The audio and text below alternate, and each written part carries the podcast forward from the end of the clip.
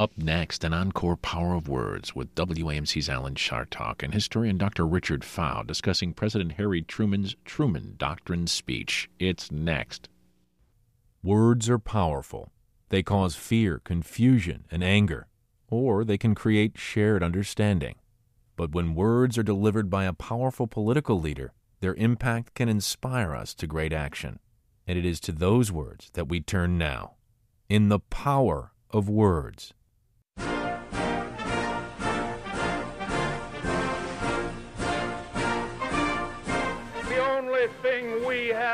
Fear is fear itself. Ask not what your country can do for you ask what you can do for your country. Mr. Gorbachev, tear down this wall. This is the meaning of our liberty and our creed, why men and women and children of every race and every faith can join in celebration across this magnificent mall, and why a man whose father less than 60 years ago might not have been served at a local restaurant can now stand before you to take a most sacred oath. Hi, this is Alan Chartock. Welcome to The Power of Words, our year long series of programs that follows American history through some of the most memorable and inspiring political speeches of our time. We continue our series today with President Harry S. Truman's Truman Doctrine speech, delivered March 12, 1947, before a joint session of Congress.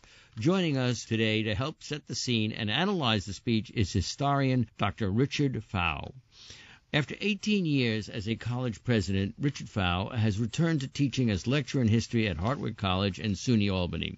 An Air Force veteran who served in Iran, he has taught, published, and spoken on U.S. foreign policy, Iran, Islam, and the Middle East.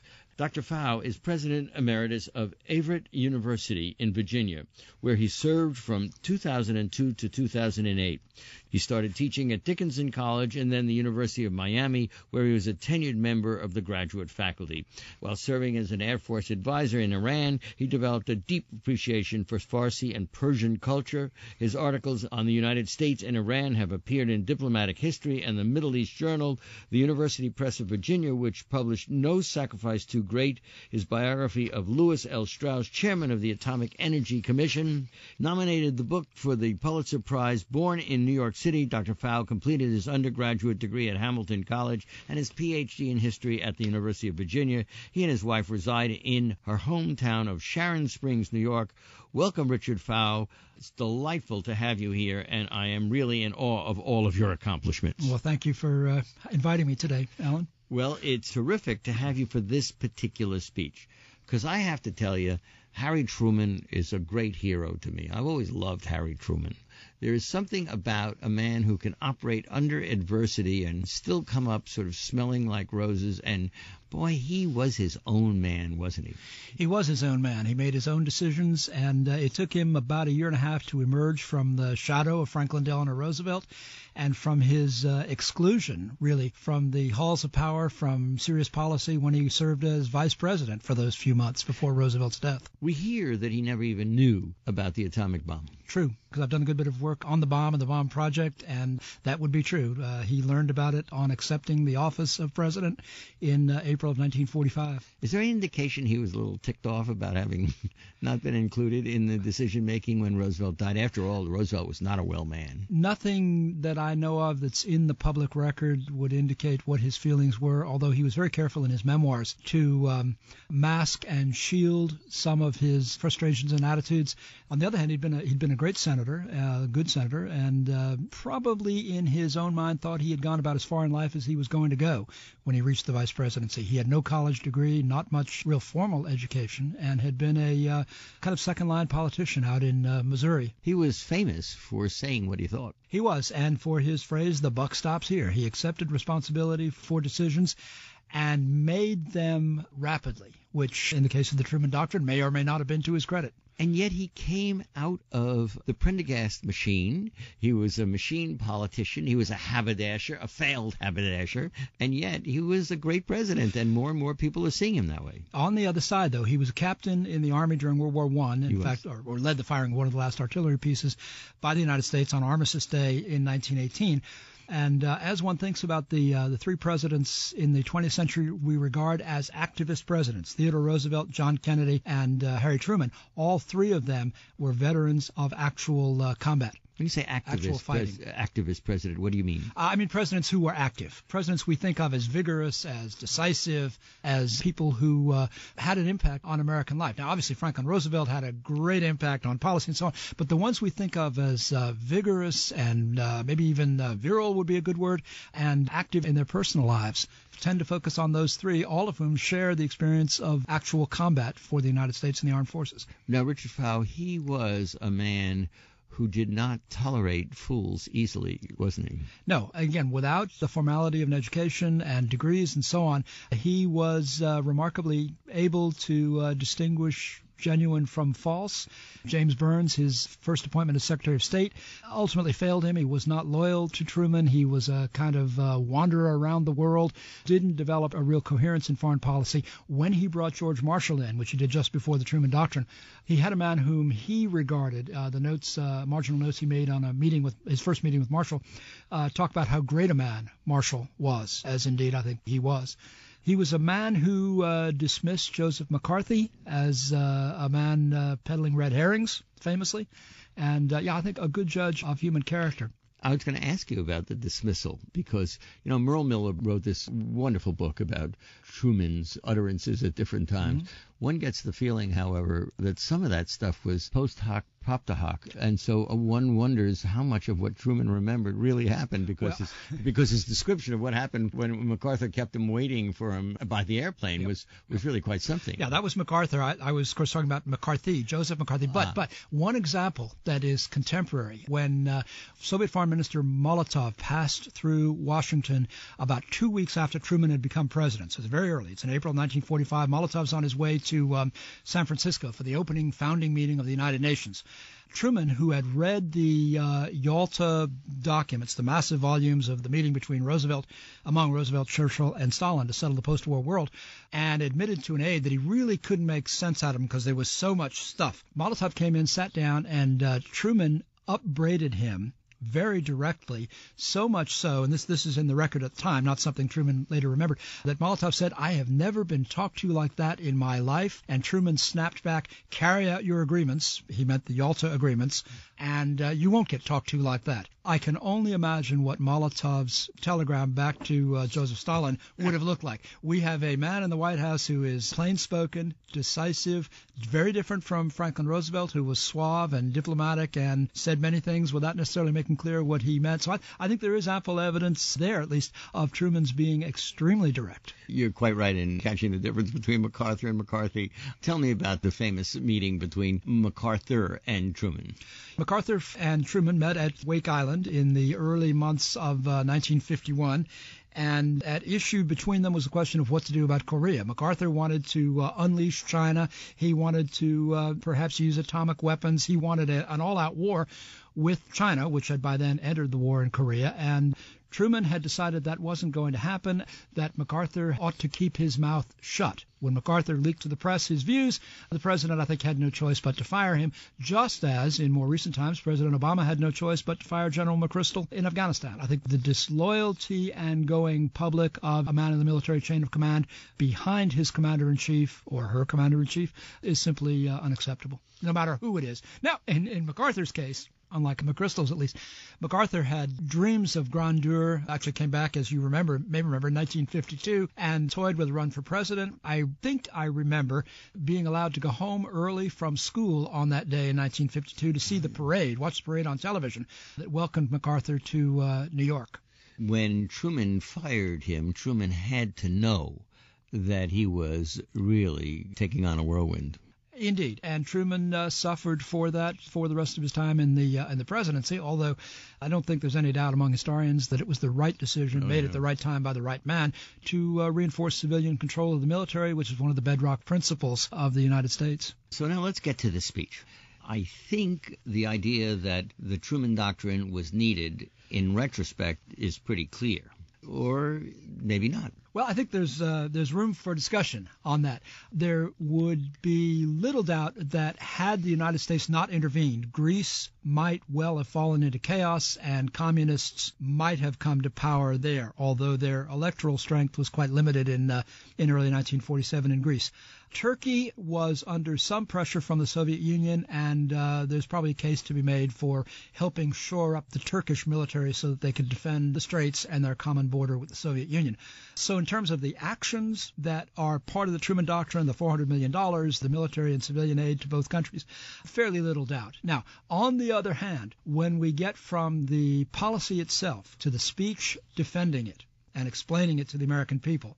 Historians certainly have taken issue with the sweeping pronouncement that Truman made in the before the Congress in uh, in March of 1947, with its commitment to uh, its endless commitment to goals that were way beyond the means of the United States. When you say way beyond the means, it's one of the richest countries in the world. We had spent many times that, as he points out in his in the speech you're about to hear, folks.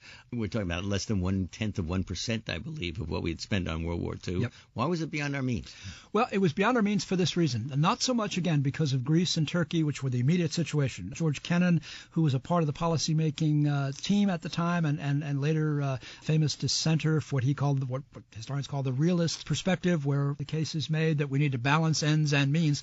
It's not so much Greece and Turkey where things work, but it's the idea, as Truman said, of supporting free peoples who are resisting attempted subjugation by armed minorities or outside pressure.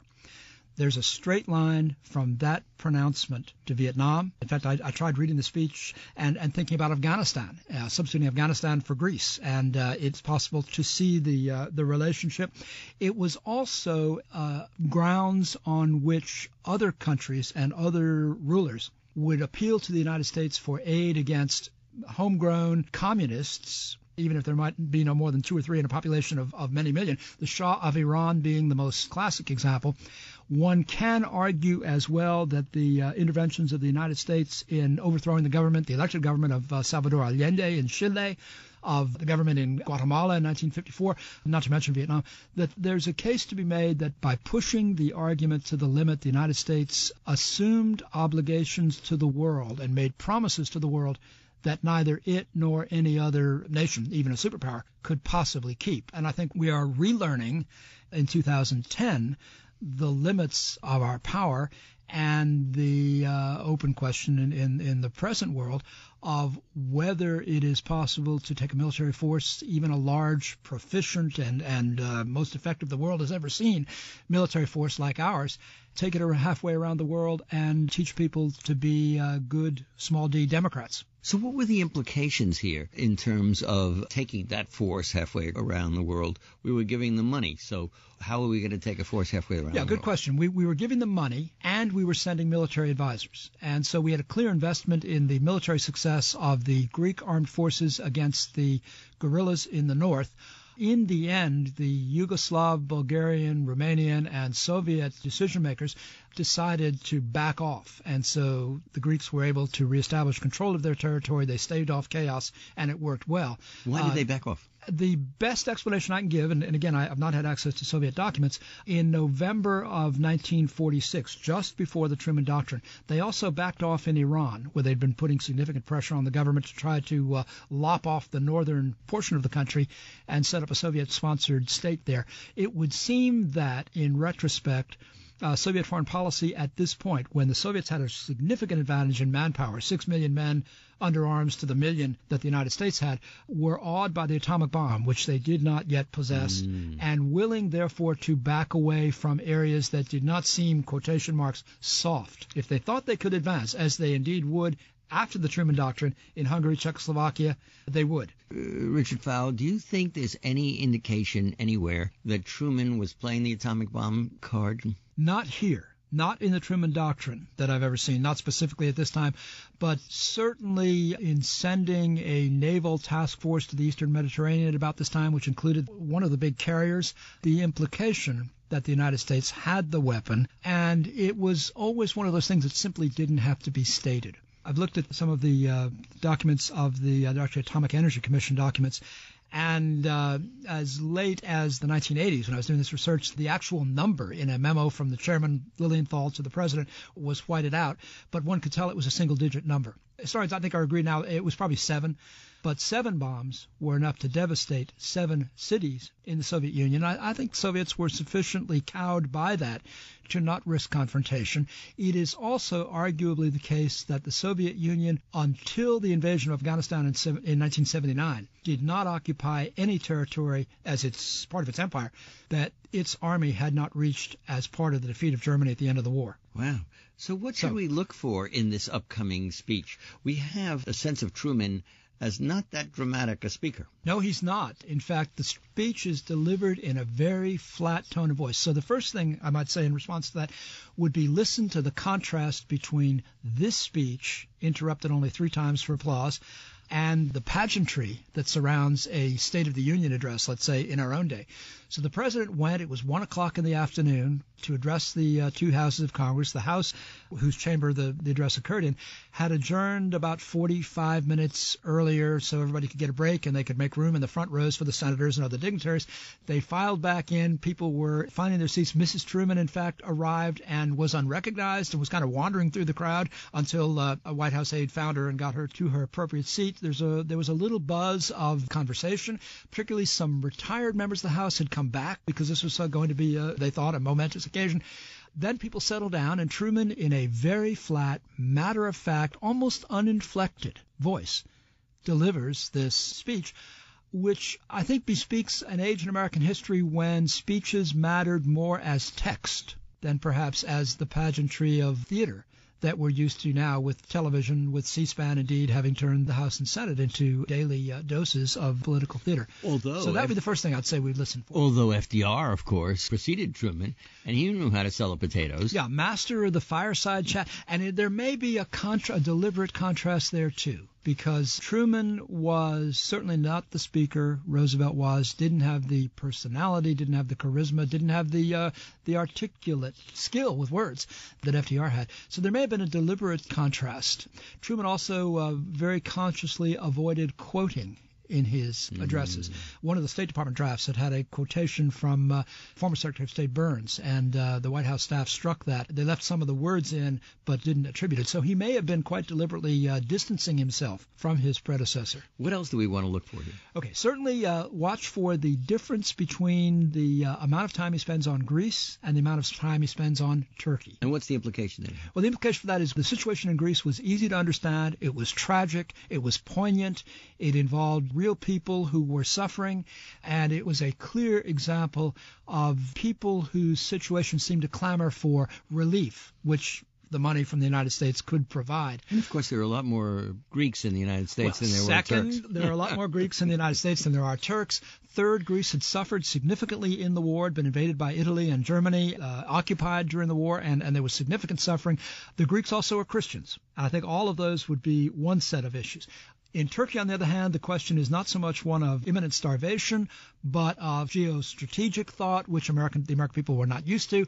Turkey, as well, was not suffering, and Turkey was, of course, Muslim, and uh, I think a little more difficult to get sympathy. Greece was, I guess, in the minds and memories of many Americans, uh, the very symbol of democracy. In fact, one of the discussions before the speech among the members of Congress, uh, senior members of Congress, and State Department personnel in the president's office, uh, Under Secretary of State Acheson, made the case that the world as he perceived it, and he wanted the Congress people to perceive it in 1947, was a world of two superpowers, just as in the days of Athens and Sparta, or Rome and Carthage. So conjuring up those ancient images, very important.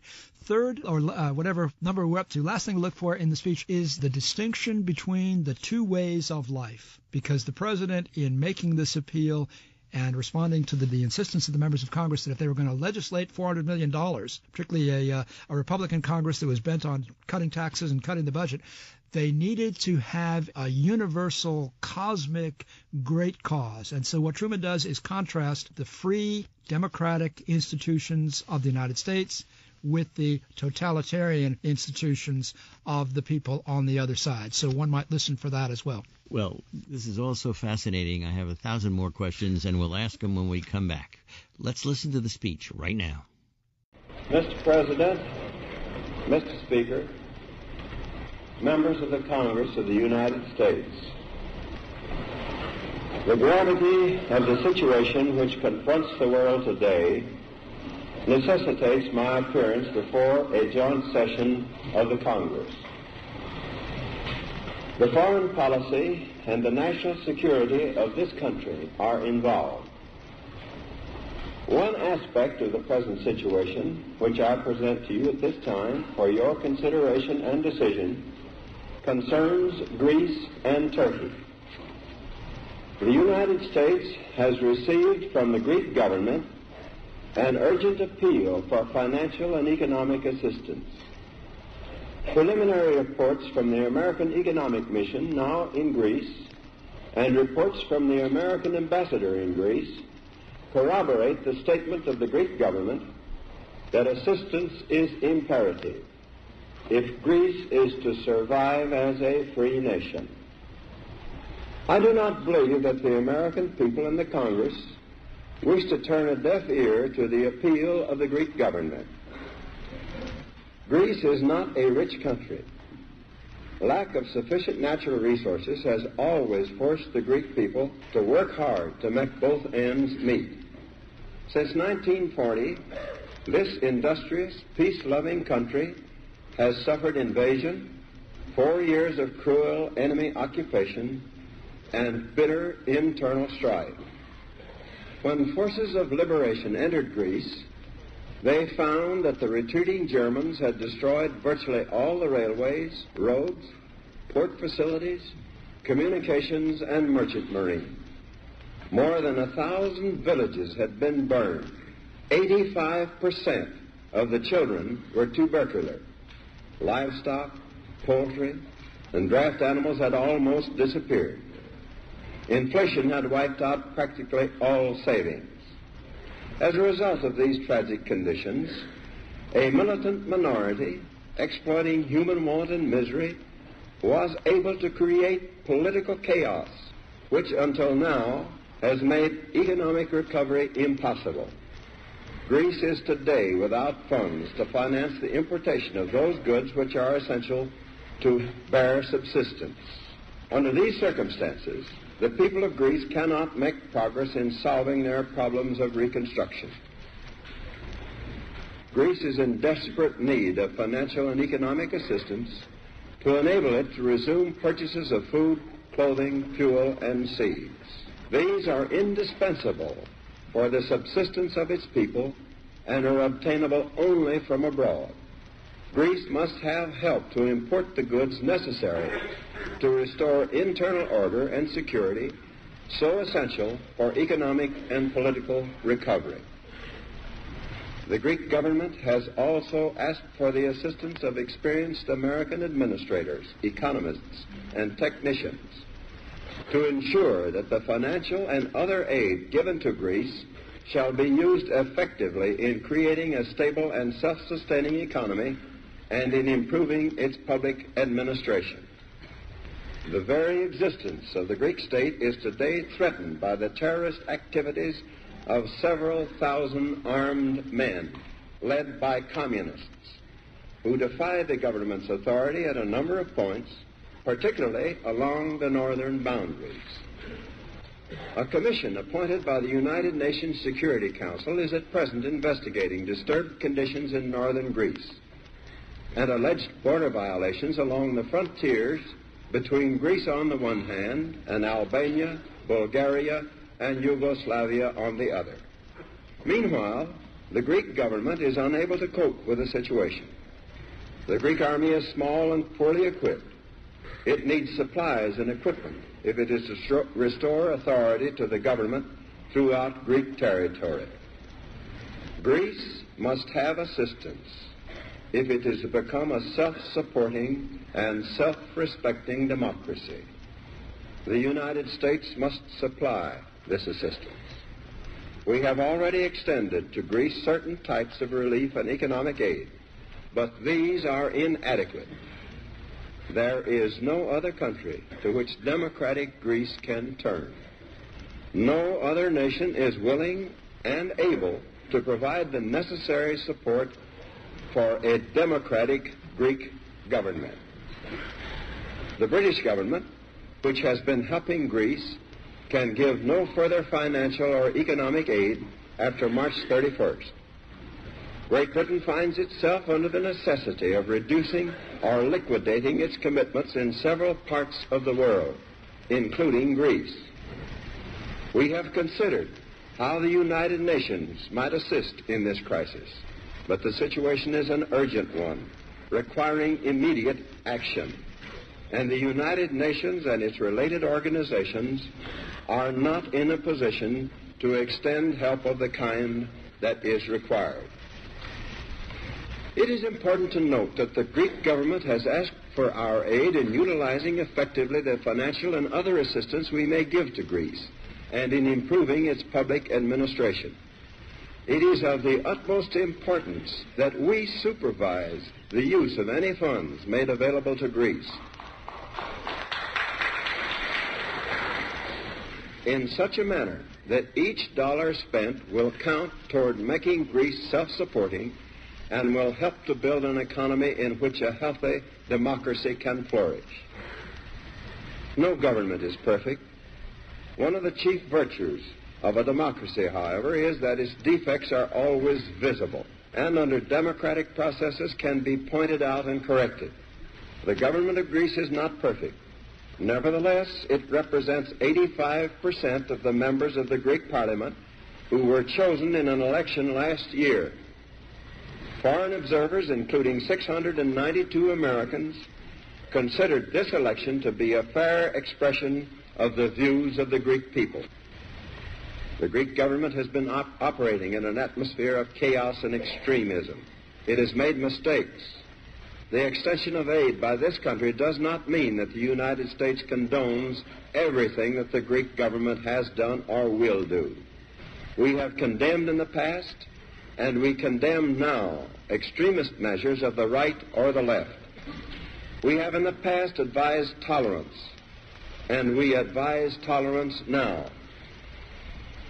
Greek's neighbor, Turkey, also deserves our attention. The future of Turkey as an independent and economically sound state is clearly no less important to the freedom loving peoples of the world than the future of Greece. The circumstances in which Turkey finds itself today are considerably different from those of Greece. Turkey has been spared the disasters that have beset Greece, and during the war, the United States and Great Britain furnished Turkey with material aid. Nevertheless, Turkey now needs our support. Since the war, Turkey has sought additional financial assistance from Great Britain and the United States for the purpose of effecting that modernization necessary for the maintenance of its national integrity. That integrity is essential to the preservation of order in the Middle East. The British government has informed us that, owing to its own difficulties, it can no longer extend financial or economic aid to Turkey. As in the case of Greece, if Turkey is to have the assistance it needs, the United States must supply it. We are the only country able to provide that help. I am fully aware of the broad implications involved if the United States extends assistance to Greece and Turkey, and I shall discuss these implications with you at this time. One of the primary objectives of the foreign policy of the United States is the creation of conditions in which we and other nations will be able to work out a way of life free from coercion. This was a fundamental issue in the war with Germany and Japan. Our victory was won over countries which sought to impose their will and their way of life upon other nations. To ensure the peaceful development of nations, free from coercion, the United States has taken a leading part in establishing the United Nations. The United Nations is designed to make possible lasting freedom and independence for all its members. We shall not realize our objectives, however, unless we are willing to help free peoples to maintain their free institutions and their national integrity against aggressive movements that seek to impose upon them totalitarian regimes.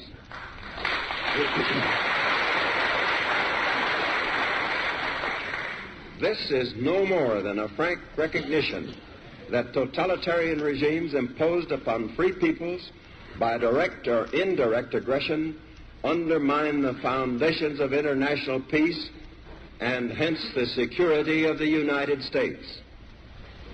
The peoples of a number of countries of the world have recently had totalitarian regimes forced upon them against their will. The government of the United States has made frequent protests against coercion and intimidation in violation of the Yalta Agreement in Poland, Romania, and Bulgaria. I must also state that in a number of other countries there have been similar developments. At the present moment, in world history, nearly every nation must choose between alternative ways of life. The choice is too often not a free one. One way of life is based upon the will of the majority and is distinguished by free institutions, representative government, free elections, guarantees of individual liberty, freedom of speech and religion, and freedom from political oppression. The second way of life is based upon the will of a minority, forcibly imposed upon the majority.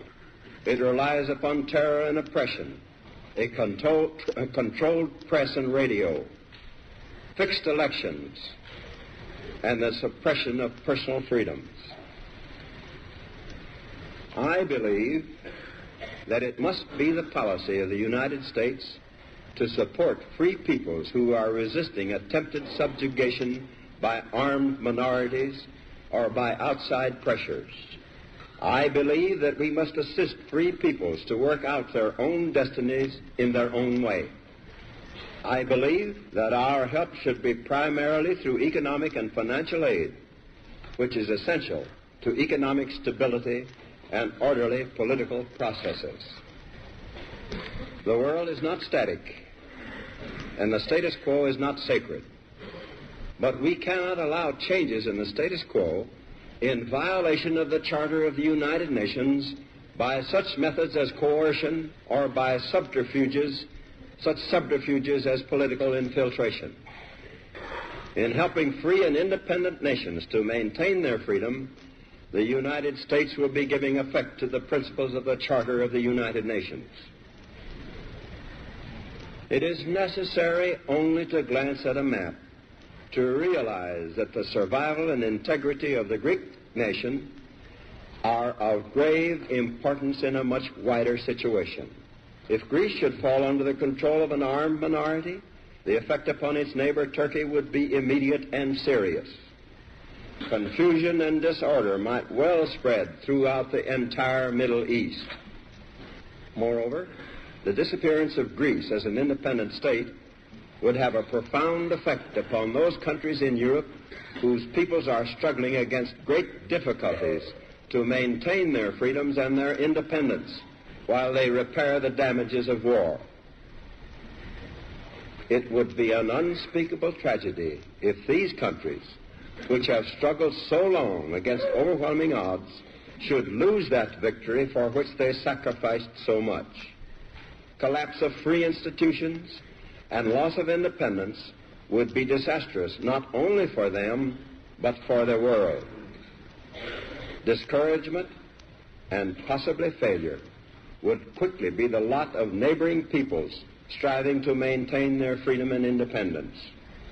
Should we fail to aid Greece and Turkey in this fateful hour, the effect will be far reaching to the west as well as to the east. We must take immediate and resolute action. I therefore ask the Congress to provide authority for assistance to Greece and Turkey in the amount of $400 million for the period ending June 30th, 1948. In requesting these funds, I have taken into consideration the maximum amount of relief assistance which would be furnished to Greece out of the $350 million which I recently requested that the Congress authorize for the prevention of starvation and suffering in countries devastated by the war. In addition to funds, I asked the Congress to authorize the detail of American civilian and military personnel to Greece and Turkey at the request of those countries to assist in the tasks of reconstruction and for the purpose of supervising the use of such financial and material assistance as may be furnished. I recommend that authority also be provided for the instruction and training of selected Greek and Turkish personnel. Finally, I ask that the Congress provide authority which will permit the speediest and most effective use in terms of needed commodities, supplies, and equipment of such funds as may be authorized. If further funds or further authority should be needed for the purposes indicated in this message, I shall not hesitate to bring the situation before the Congress. On this subject, the executive and legislative branches of the government must work together. This is a serious course upon which we embark. I would not recommend it, except that the alternative is much more serious. The United States contributed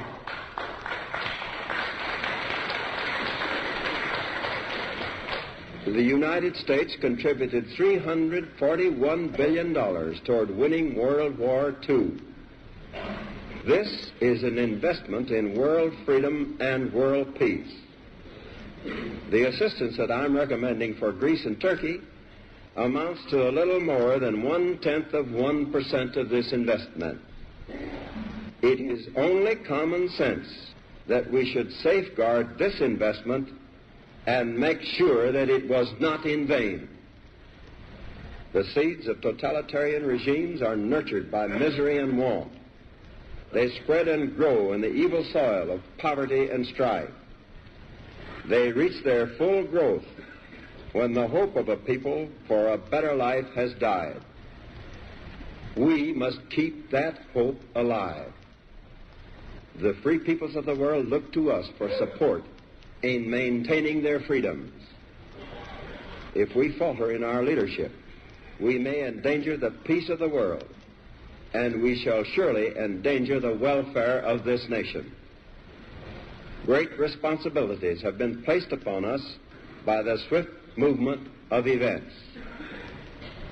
I am confident that the Congress will face these responsibilities squarely.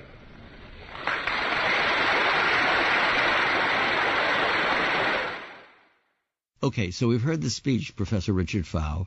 Set the context of what was going on in the world at the time. Good question. There are a number of things that serve as a backdrop for what Truman would actually say. Maybe in some ways because it was the precipitating event, the British withdrawal from empire, the British recognition in the fall of 1946 on into now the first months of 1947 that they had come out of the war poor. They were no longer. They able, were broke. They were broke. They were absolutely flat broke. They had a coal shortage, which caused rationing of uh, heating and of electricity in Britain in the early months of 1947. And the British cabinet finally agreed that they were going to need to shed their empire so this is the moment when India is going to gain its freedom, be separated India and Pakistan. It's the moment when they're going to withdraw from their Palestinian mandate, and uh, they're essentially pulling back. They realized they could not any longer provide monetary or military support to Greece and Turkey. And so it was really the British who, in February of 1947, came to the United States, the American State Department, and said, Look, we can't do this anymore. Will you pick up the burden? And so, for some historians, this is the moment when world leadership of the, uh, at least the portion of the world that the United States would lead, as opposed to the Soviet portion, passed to the United States, when the British Empire essentially comes to a, an end, and the United States steps forward to provide the initially the aid to Greece and Turkey, and then even more, as occurred after the uh, the Truman Doctrine speech. I was also wondering when you were speaking earlier, Richard, about the concept of how um, Turkey played a role in the Korean War. Uh, good question. Turkish troops fought and fought well. Yeah, they were in the hell, they were War. passionate. Yeah, Uh, yeah, interesting issue. Turkey, uh, as we've seen, as we've heard, did not really figure in the speech. I mean, he, he mentions it, but it's mentioned in passing. The explanation I've seen for that among the uh, the accounts at the time and after is that The issue in Turkey was subtle, it was hard to understand, and uh, so Truman decided he would he would simply mute it. The issue there was that Turkey controlled the straits, the vital straits that link the Black Sea to the Mediterranean. And Turkey bordered Iran, and Turkey was, because of its geographic position, a block preventing Soviet expansion into its neighbors, uh, its Islamic neighbors, Syria, Iraq, and perhaps even further into the Islamic Middle East. That, though, Truman decided was really a little more complicated and subtle than the American people were ready to understand in the spring of 1947. So he muted it. What happened in the event was the U.S. sent military advisors and uh, re-equipped or shored up the equipment of the uh, Turkish military. There was a bit of a problem early on because the Turkish military was largely using German equipment because they'd been allied with Germany in the First World War and had remained uh, in a relationship with Germany thereafter. But we had a bunch of captured German stuff from Europe, which we sent to them, and then they were then they were working with uh, U.S. equipment certainly by the uh, time of the Korean War. Interesting though that as Turkey's democracy unfolded in 1950, the uh, opponents of Kemal Ataturk came to power, the first time that the opposition party had come to power, and three times in the following uh, several decades, the Turkish military, the U.S. trained Turkish military, intervened to dismiss the civilian government in 1960, 70, and 1983. And so one one wonders whether the uh, Truman Doctrine speeches commitment to democracy and free institutions and a free press is really, uh, in the case of Turkey in particular, one that the Turkish military shared. And of course, every now and then, as the uh, more militant, more uh, Islamic party in Turkey is now in power, uh, every now and then there are rumbles and questions about whether the military may intervene again. Right Turkey, now, we're still seeing that. Yeah, yeah, absolutely, in the present Yeah. day. So Turkey, a uh, little different situation from uh, Greece. George Kennan argued, and I think persuasively that the aid to Greece was a good idea. Greece was in chaos. The political situation, the economic situation, the social situation in Greece were dire, and people actually were starving. Uh, and so, not much issue about intervening in Greece. Most of it was foreign exchange money that the Greeks could use to balance their budget and buy things. Again, you know, la plus change, la même chose. Here we are with the Greek government again trying to balance its budget with foreign loans. But in Turkey, Kennan argued, we might be militarizing our foreign policy, which might not be a good idea, militarizing our foreign aid, which might not be a good idea. And he said, look, if the uh, Soviet Union and indigenous communist parties were to attempt to move into the world of Islam, they probably weren't going to get very far in the long run that even swallowing Turkey or trying to swallow Iraq or part of Iran might in the long run prove indigestible for the Soviet Union because of the fundamental um, antipathy between the godly, worshipful people of Islam and the specific rejection of religion by the atheists of the Soviet Union. And we certainly saw that in Afghanistan years later. But of course, what I'm fascinated by in the Turks, and perhaps we're going too far into this, is the Ataturk secular philosophy of Turkey as opposed to more traditional Muslim run countries. And that had to have some influence on the thinkers in the State Department and others. Absolutely, it did. And I think one of the themes of the Cold War was that the more adept people from another country were at speaking the language of national security, at looking like, acting like, and perhaps talking like American military or civilian bureaucrats, uh, the more likely they were to get our support. The Shah of Iran is the classic case of manipulating the uh, American officials from FDR all the way forward through uh, Jimmy Carter of speaking the language of national security and raising the specter periodically of domestic communist political opposition as a lever to uh, equip his forces with the latest American military equipment and to ensure a strong guarantee of Iran's security against its neighbor, the Soviet Union. So when we are done with the Truman administration and in comes the Eisenhower administration, and at the end of the Eisenhower administration, we are treated to this military industrial complex quote from General Ike, which has become so important. One wonders whether or not the Truman Doctrine, and I think you're implying this, didn't in some way get us into this military industrial thing to begin with. Uh, I would argue that the line is direct and straight, and that although Eisenhower, having known war, as only a man in his position could have known war, was reluctant to commit American forces to new ventures in the sense of conventional military, and in fact tried to shrink the military, partly as a way to keep the U.S. out of adventures. So that said, I think points us in one direction. However, it was also Eisenhower who in 1953 in Iran and 1954 in Guatemala uh, used the CIA to overthrow quite legitimately uh, chosen popular governments, which would seem to suggest that the Truman Doctrine is something we honor when it suits us and will twist it just slightly when it doesn't. That is, the argument was made in both Guatemala and Iran that the governments were not actually, they were not really freely elected governments, and therefore we need to overthrow them. That in fact, they fit the definition of Truman's armed minorities imposing their will on the majority and repressing the press and so on. So, what was the reaction to the speech? The reaction to the speech was generally positive, generally favorable. Senator Vandenberg, the leading Republican on the uh, Foreign Relations Committee, Vandenberg of Michigan,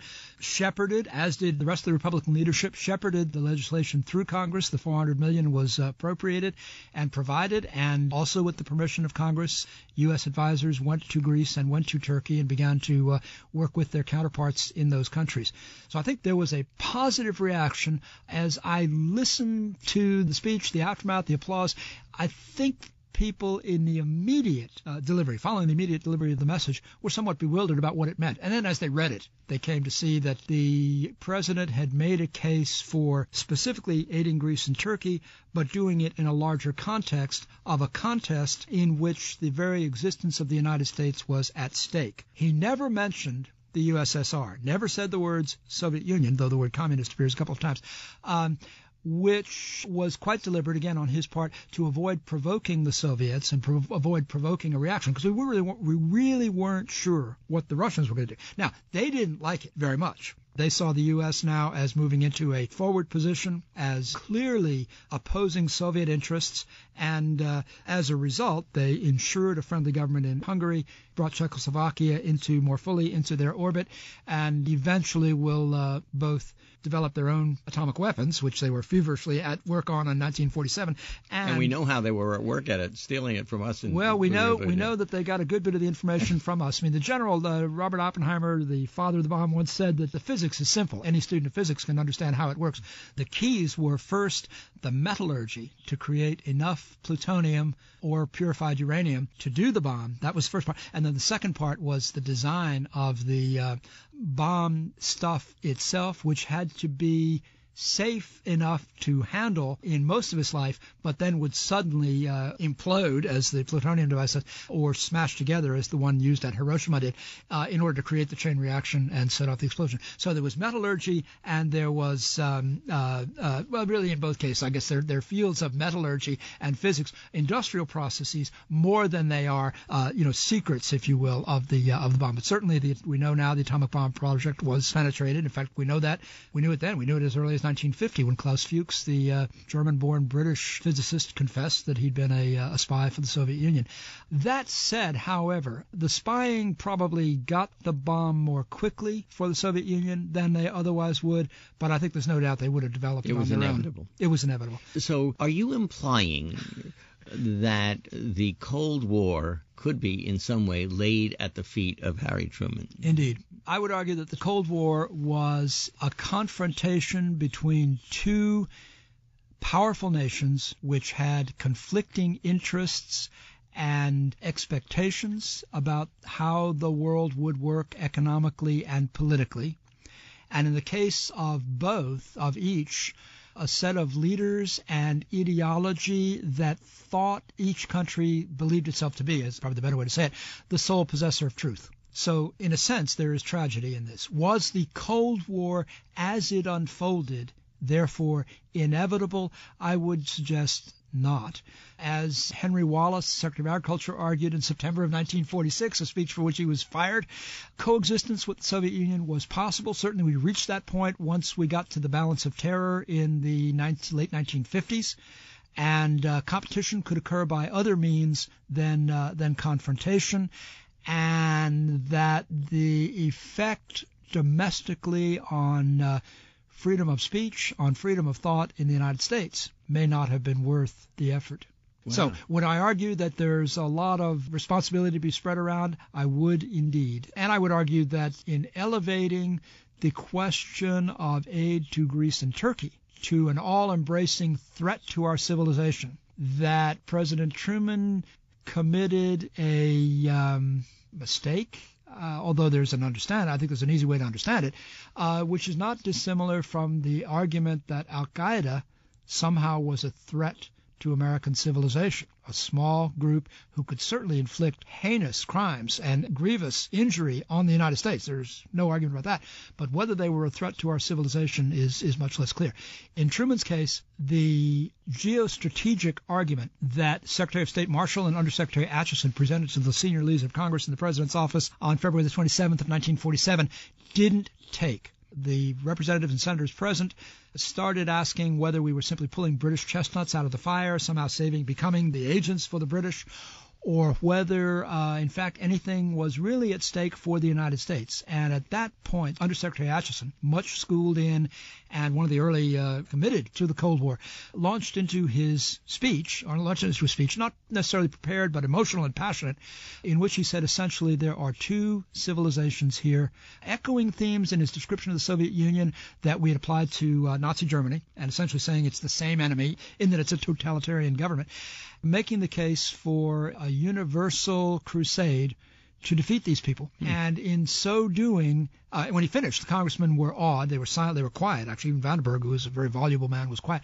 And they said, look, this is impressive stuff. If you want us to be able to vote for the appropriation, you'd better get this to the American people so they hear it as well. And of course, that's the genesis of the speech that we've heard. Now, Vandenberg, of course, had been an isolationist before the Second World War, came around, survived politically. So I want to ask you about the relationship in context here of the Republicans and the Democrats in the United States Congress and their relationship with Truman. Good question. Again, the Republicans had swept into control of both the Senate and the House in 1946. Uh, they were not yet the Do Nothing Congress uh, against whom Truman ran in 1948. That comes later. But they came into office on the slogan, had enough, by which they meant enough government regulation, enough control, enough taxes. And their program essentially was to uh, cut income taxes by 20%, to free business from the uh, wartime controls, which Truman had been relaxing only, only gradually, and when Truman brought in his budget to cut the uh, spending by one sixth from 37 and a half to 31 and a half billions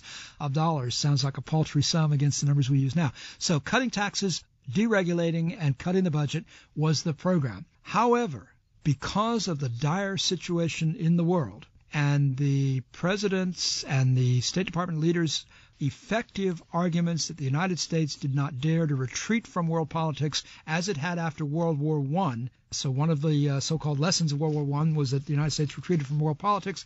Then aggressors might be encouraged. Determined not to make that mistake, Vandenberg, who was the most influential Republican voice in foreign affairs, uh, Robert Taft, probably close second, but Vandenberg was really the man. Working from the premise that politics stops at the water's edge, mm-hmm. famous phrase of the late 40s and sure. 50s, created what amounted to a bipartisan support for the uh, U.S. effort in the Cold War that continued right on through the Eisenhower years and uh, perhaps only fell apart when we get to Vietnam. The other contextual issue, of course, in this speech is the UN itself. Yeah, uh, the United Nations began work in San Francisco, as I said earlier, in 1945. It held its first session in New York at Lake Success in uh, the spring of 1946 and dealt there with its first crisis, really, was the refusal of the Soviet Union to withdraw its forces from northern Iran in March of 1946, as they were supposed to do under the wartime agreements. And uh, the UN proved, though, unable to really effect a solution there. Ultimately, the Soviets backed off because of issues having to do with American power, Iranian uh, resilience, and uh, their recognition that this was not a, quote, soft target. But Truman refers to the UN in the speech, and he essentially says the UN is a good thing, and we like it, but it really isn't prepared to act in this kind of situation because it can't act quickly and it can't act precisely. The UN had no forces. The UN had no money. And uh, the UN had a Security Council with a Russian veto. Indeed, where the Soviet Union could veto. The United Nations, he said, is uh, designed to make possible lasting freedom and independence for all its members but it really isn't able to move quickly in this kind of situation, and therefore will essentially bypass the UN. Athan Theoharis, an important historian on the left, has argued that when the United States acts unilaterally, it is somehow in keeping with the uh, purposes of the United Nations. When the U.S. intervenes militarily, it is somehow for peace. And when the U.S. acts out of self-interest, it is somehow for the interest of the world. Now, I'm not sure I would be quite as dismissive as uh, Dr. Harris, but certainly in this situation at least, the United States was acting out of a sense of its own interests, although in trying to sell its strategy, its politics to the American people, the administration did reach for excessive rhetoric in describing the uh, how dire the situation was and creating the justification and demand for the U.S. to act. So, if the president of the United States, I'm following your argument here, if the president of the United States does this unilateral thing and doesn't put its marbles at the United Nations, could we say that in some ways that disables the United Nations in the future? That's, I think, something that one might be able to say. What sorts of situations has the UN dealt with successfully in the sense of getting them from crisis, whatever the form of the crisis is, to resolution? Some issues involving smaller countries, some issues that seem to be tractable, like feeding people, and the UN has provided a uh, certainly a forum for the nations of the world to come together, even those that don't recognize one another diplomatically, the U.S. and Cuba, for example. So the UN has good, but whether that good extends to uh, dealing with conflicts of fundamental and vital interest between great nations, superpowers, it's less clear. The UN was founded, I suppose, on the premise and in the hope that the wartime coalition would continue and that the friendship of the United States and Soviet Union in particular, Britain, France, China, the other members of the Security Council, permanent members, would go on. And of course, tragically, it did not. So I might argue that the UN's relatively less effective role in the world stems from that more than from the uh, the Truman Doctrine itself. Well, we're almost out of time, but one of the great debates about the history of the United Nations is the fact that as the United States got into the Korean involvement, the Soviets walked out. Yeah, and you know, fortuitous coincidence. The Soviets weren't there, and so the Security Council voted to make the, uh, well, the Korean they, War clearly, a UN venture. Don't you think that the Russians knew what the consequences of their not being there would be? Well, there's a league of American officials who say, uh, no, boy, we snookered them.